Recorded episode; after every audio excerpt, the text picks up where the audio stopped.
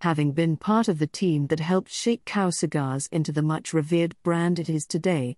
Mike Conder and Jon Huber left to create their own Nashville based cigar company, Crowned Heads. With each successive release, they have offered a unique glimpse into boutique cigar making at its best. And the J.D. Howard Reserve perfectly represents their unbridled vision and the spirit of the cigar's namesake, a one time Nashville resident calling himself John D. Howard. Better known to history as the outlaw Jesse James. Crafted by legendary cigar man Ernesto Perez Carrillo's team, Theses cigars feature a complex mixture of Nicaraguan filler tobaccos combined with an Ecuadorian Sumatra binder and Brazilian Arapiraca wrapper.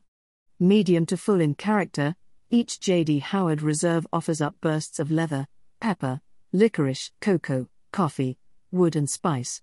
Keeping with the spirit of the cigar, enjoy with Tennessee whiskey,